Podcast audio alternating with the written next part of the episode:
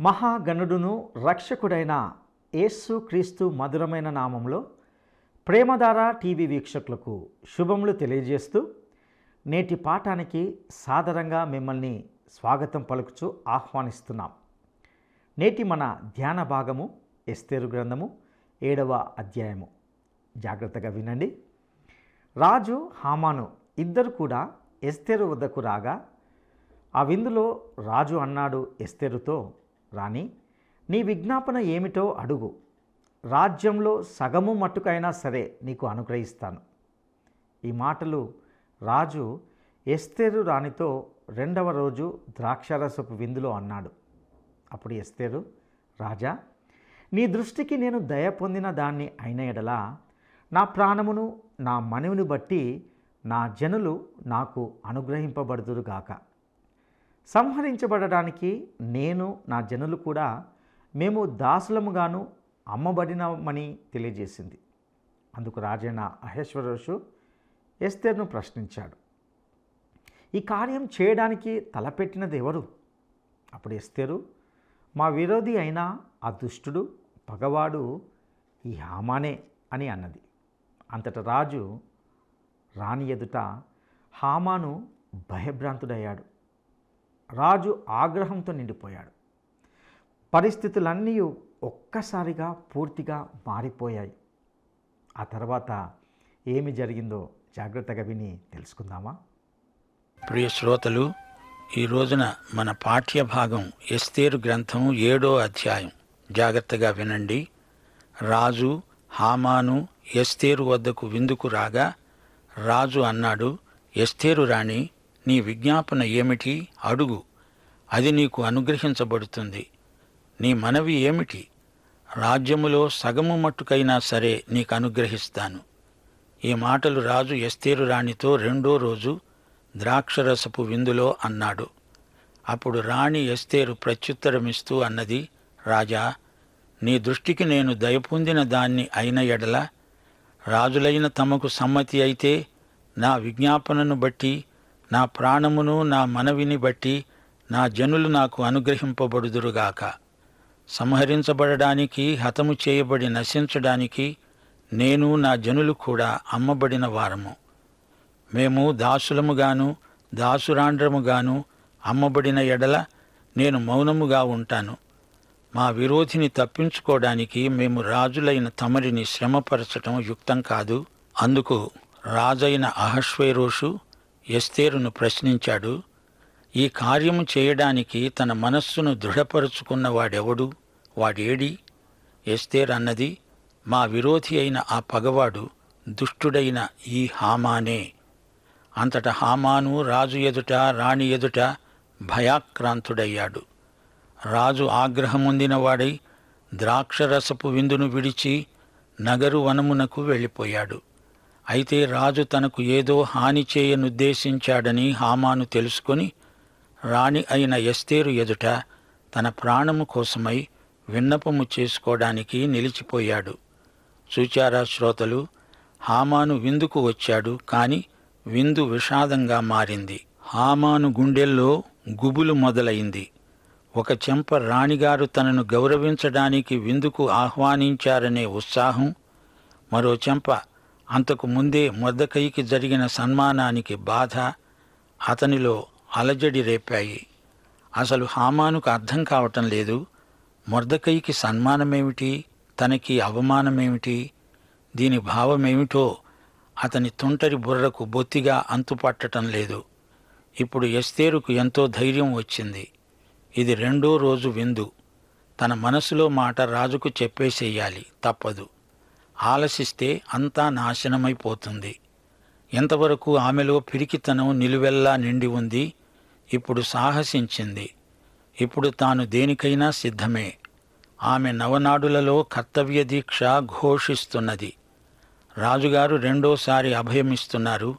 రాణి ఏమి నీ కోరిక? అర్ధరాజ్యమైనా సరే ఇచ్చేస్తాను అడుగు అంటున్నాడు. ఏదడుగుతే అది వెంటనే ఇచ్చేస్తాను అంటున్నాడు. మొత్తం మూడుసార్లు ఏం కావాలి చెప్పు అంటూ రాజుగారు అడుగుతూ ఉంటే రాణికి ధైర్యం వచ్చింది. రాజుగారి ఎదట బెరుకు లేకుండా మనసులోని మాట వెలిబుచ్చింది. ఆమె నోట వెలువడిన మాట పెద్ద పిడుగులాగా పడింది. రాజు హామాను దిగ్భ్రాంతి చెందారు. అసలు ఎస్తేరు రాణి వంశమేదో ఆమె జాతి ఏదో రాజుకు తెలియదు హామానుకు అసలే తెలియదు రాజా. నా జాతిని నన్ను నాశనం కాకుండా కాపాడండి అని రాణి వేడుకుంటున్నది. తనను పెంచి పెద్ద చేసిన తండ్రి ముర్దకై తను అందాల పోటీలో పాల్గొనడానికి అనుమతించాడు. తానేమో పట్టపు రాణి అయింది. అయితే ముర్దకై మొదటనే ఖండితంగా తనకు చెప్పాడు. తన పుట్టు పూర్వోత్తరాలు ఎవరికీ ఎట్టి పరిస్థితిలోనూ చెప్పకూడదు. తాను యూదురాలు అని ఎవరికీ తెలియకూడదు. అందుకే ఈ రహస్యం ఇంతవరకు దాచిపెట్టింది. యూదులందరినీ హతమార్చడానికి హామాను రాజశాసనం చేయించాడు. అయితే ఆమె ఒక యూదురాలు అని హామానుకు తెలియదు. ఇప్పుడు ఎస్తేరు తన ప్రజలతో సంయుక్తపరుచుకుంటున్నది. ఇంతవరకు అంతఃపురంలో దాక్కున్న ఈమె తన ప్రజలకు దూరంగా రహస్యంగా తనను తాను మరుగుపరుచుకున్న భీరువు. ఇప్పుడు తెగించింది. తాను యూదురాలినని తన మతం యూదమతమని తన ప్రజలు యూదులని తన దేవుడు యహోవా అని బహిరంగపరుచుకుంటున్నది. రాజా మేమంటే మీకు ఇష్టం లేకపోతే మమ్మలను బానిసలుగా అమ్మేయండి పర్వాలేదు. కాని ఇప్పుడు అంతకంటే ఘోరం మాకు ముంచుకొచ్చింది. మా జాతి సమూలంగా నాశనం అయిపోతోంది రాజా. మాకిది జాతీయ విపత్తు. మాకు అన్యాయము కీడు కలిగింది. ఒక జాతిగా తుడిచిపెట్టుకుపోయే ప్రమాదం ఏర్పడింది అంటూ తన హృదయ వేదనను రాజుగారికి నివేదించుకున్నది. రాజుగారు రాణి మాటలు విని మ్రాన్పడిపోయాడు. రాణిని హతమార్చేటంత ఘటికుడు ఎవడు? ఈ ఆలోచన ఎవరిలో పుట్టింది? ఆమె జాతినే నాశనం చేస్తాడా? ఎవడు వాడు? రాణి నోట ఇలాంటి మాటలు వెలువడుతాయని రాజు ఊహించలేదు. రాణి ఆమె ప్రజలు నాశనం కావటమా? ఇది ఎలాంటి మాట? దీనికి కారకుడెవడు? రాజుగారి మనస్సు వికలమైపోయింది. రాజుకు మనుషుల ప్రాణాలంటే అసలు శ్రద్ధే లేదు. ప్రజల ప్రాణాలంటే రాజుగారి ఆట వస్తువులా అనేటట్లు వ్యవహరిస్తాడు. అతడు చాలా క్రూరుడు హషస్థరాజు ఆ మధ్యనే అతడు గ్రీసు దేశం మీద దండెత్తి వచ్చాడు. మనుషులను సైనికులను చేతిలోని వస్తువుల్లాగా దుబారాగా వాడుకున్నాడు. వెచ్చించాడు. అంత జననష్టం కలిగినా అతనికి చీమ కుట్టినంత బాధ కూడా కలగలేదు. ఆ రోజుల్లో మానవ ప్రాణమంటే అతి చౌక. అయితే ఇప్పుడు తన అందాల రాణి విషయం ఇది ఆమెకు మనస్తాపం కలిగించిన ఈ సంఘటన రాజుగారి గుండెలో కలుక్కుమనిపించింది. రాణికి అపచారం అపాయం ఇది సహించరాని వార్త. ఎవడా ద్రోహి? నా రాణికి ఆమె ప్రజలకు కీడు తలపెట్టిన ఆ దుండగీయుడు ఎవడు? ఏడి ఎక్కడున్నాడు? అంటూ రాజు హుంకరించాడు. అయితే ఈ ఘడియ వరకు అసలు ఏం జరుగుతోందో హామానుకు తెలియనే తెలియదు. తాను చేయించిన రాజశాసనం యూదజాతిని ఉద్దేశించింది.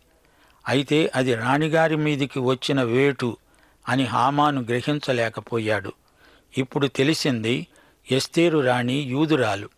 తాను ఇప్పుడు ఎక్కడున్నాడు? రాణిగారి ద్రాక్షరసపు విందు సోఫా మీద ఆనుకొని ఉన్నాడు. తాను రాజుగారి ప్రధానమంత్రి అహశ్వేరోషు అనగా హషస్త అడిగాడు ఈ కుట్రకు కారకుడెవడు? వెంటనే ఎస్తేరు రాణి చెప్పేసింది దుష్ట హామానే. ఈ విధంగా ప్రధాని పేరెత్తి అతని వైపు వేలుపెట్టి చూపుతూ ఇతడే ఆ దుర్మార్గుడు అని చెబుతున్నప్పుడు ఆమె ముఖం మీద ధైర్య సాహసాలు ద్యోతకమయ్యాయి. దేవుడు ఆమెతో ఆమెలో ఉన్నాడు. దేవుడు మనకిచ్చే ఆత్మ పిరికి ఆత్మ కాదు. ఎనిమిదో వచనం. నగరు వనములో నుండి ద్రాక్షరసం విందు స్థలానికి రాజు తిరిగి రాగా ఎస్తేరు కూర్చుండి ఉన్న శయ్య మీద హామాను పడి ఉండటం చూచి రాజు అన్నాడు వీడు ఇంటిలో నా సముఖము ఎదుటనే రాణిని బలాత్కారం చేస్తాడా? ఆ మాట రాజు నోట రాగానే బంటులు హామాను ముఖానికి ముసుగు వేశారు. రాజు ముందర ఉండే షండులలో హర్బోనా అనే ఒకడు అన్నాడు. ఏలినవాడా చిత్తగించు. రాజు మేలు కోసమై మాట్లాడిన మొర్దకైని ఉరితీయడానికి హామాను చేయించిన యాభై మూరల ఎత్తుగల ఉరికొయ్య హామాను ఇంటి వద్ద నాటబడి ఉన్నది. వెంటనే రాజు అన్నాడు ఇది మా ఆజ్ఞ దానిమీదనే హామానును ఉరితీయండి. హామాను మొద్దకైకి సిద్ధము చేసిన ఉరికొయ్య మీద వారు అతణ్ణే ఉరితీశారు. అప్పుడు రాజు యొక్క ఆగ్రహము చల్లారింది.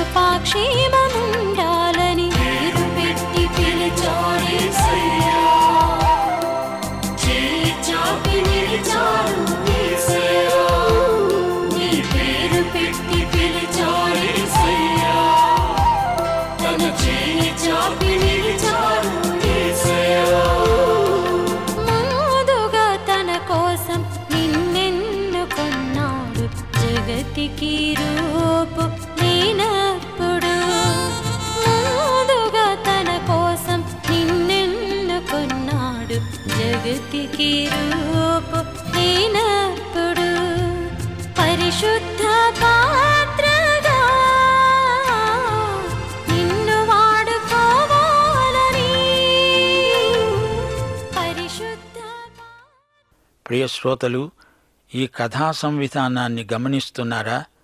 ఎప్పుడైతే ఎస్తేరు తాను యూదురాలిని అని ఒప్పుకున్నదో అప్పుడే హామాను అవాక్కైపోయాడు. అనుకోని విధంగా కథ అడ్డం తిరిగింది. తెర వెనుక ఉండి దేవుడు ఇదంతా తన వ్రేలితో కదిలిస్తున్నాడు. దేవుడు తన ప్రజలను అద్భుత రీతిగా కాపాడుతున్నాడు. ఇస్రాయేలుకు వ్యతిరేకంగా రూపించబడిన ఏ ఆయుధము వర్ధిల్లదు ఇస్రాయేలే వర్ధిల్లుతుంది. యూదులను దీవించే వారిని దేవుడు దీవిస్తాడు యూదులను శపించేవారిని దేవుడు శపిస్తాడు. దేవుని అదృశ్యహస్తము ఈ చరిత్రనంతా నడిపిస్తున్నది.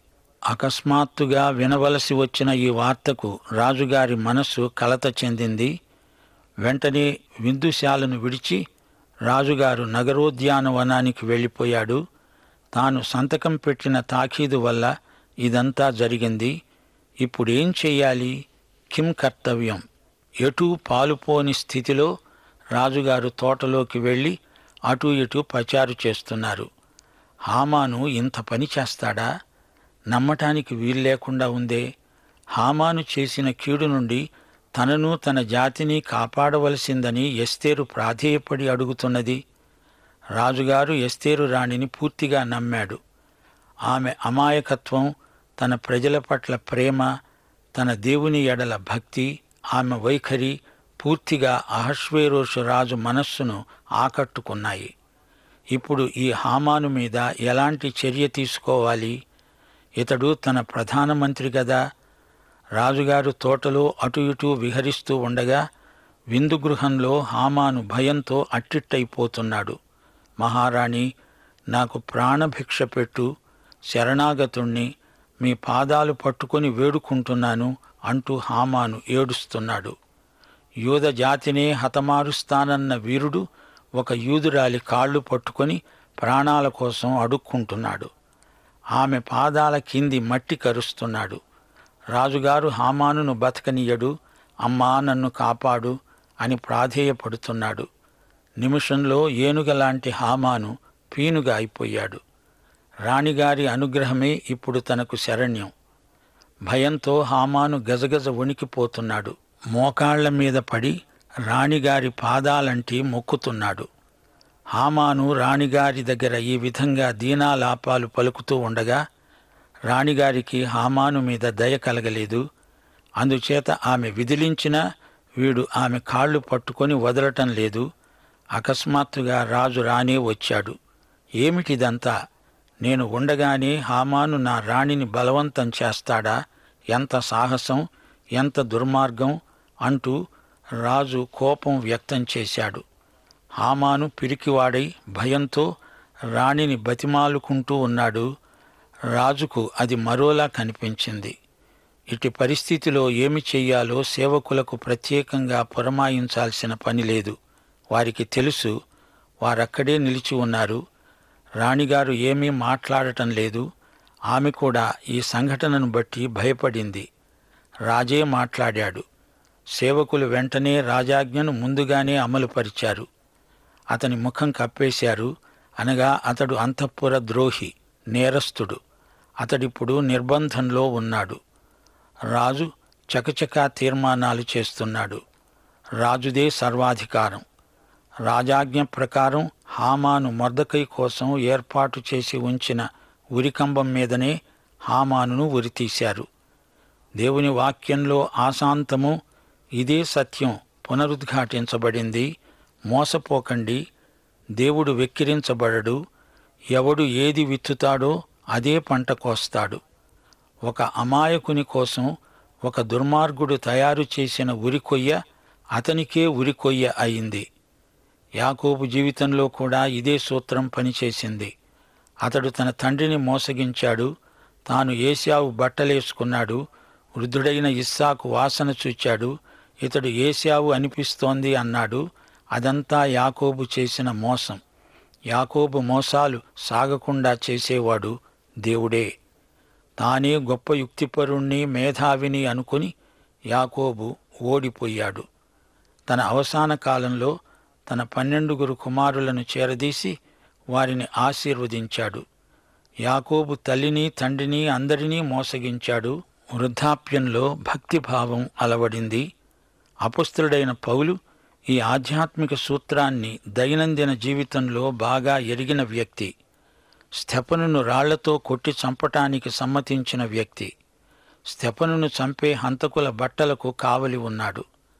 అయితే దీనికి ఫలితం అతడు అనుభవించక తప్పలేదు.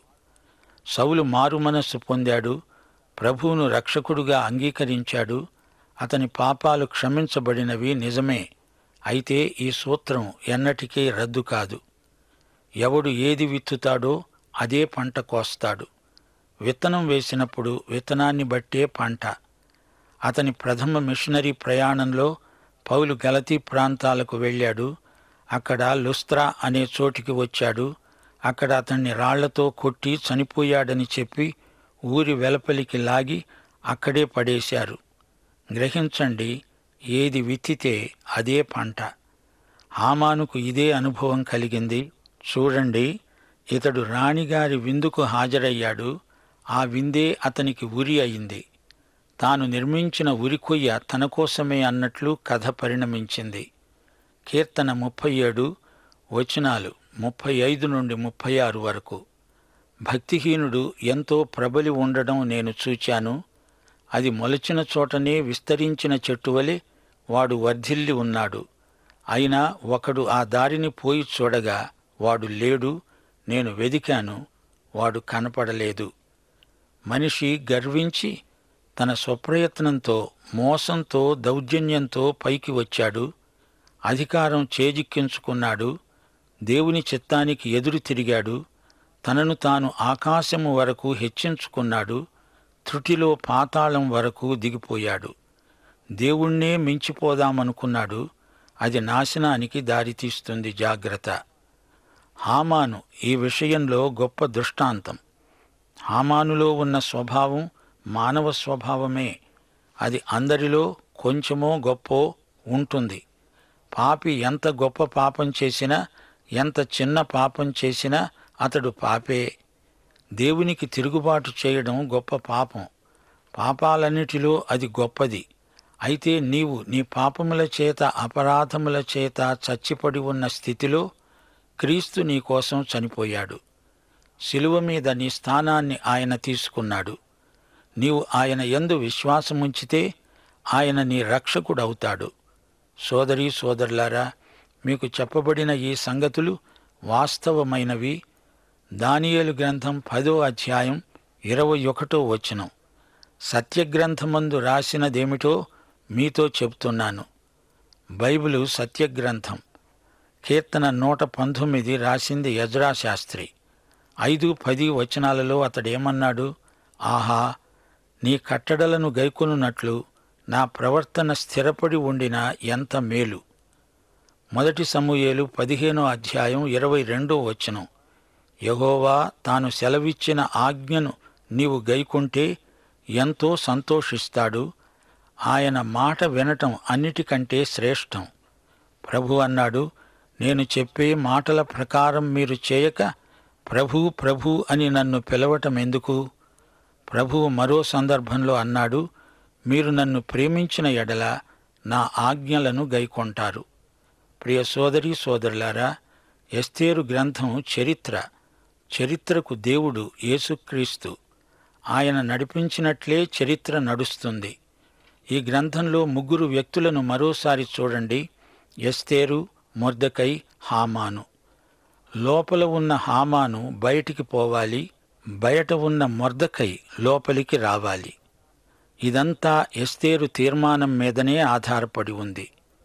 లోపల ఉన్న సైతాను బయటికి పోవాలి బయట ఉన్న క్రీస్తు లోపలికి రావాలి. దీనికి నీ తీర్మానం అవసరం. పాఠం సమాప్తం. ప్రభు అయిన యేసుక్రీస్తు వారి దివ్య కృప తండ్రి అయిన దేవుని పరమ ప్రేమ పరిశుద్ధాత్మ యొక్క అన్యోన్య సహవాసము సమాధానము మనకందరికీ సదాకాలము తోడై ఉండునుగాక. ఆమెన్.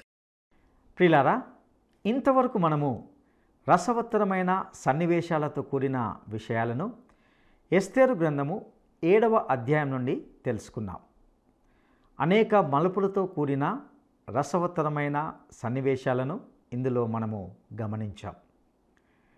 దేవుని యొక్క అదృశ్య అద్భుతమైన హస్తము ఇందులో ఎంతో స్పష్టంగా మనకు కనిపిస్తూ ఉంది.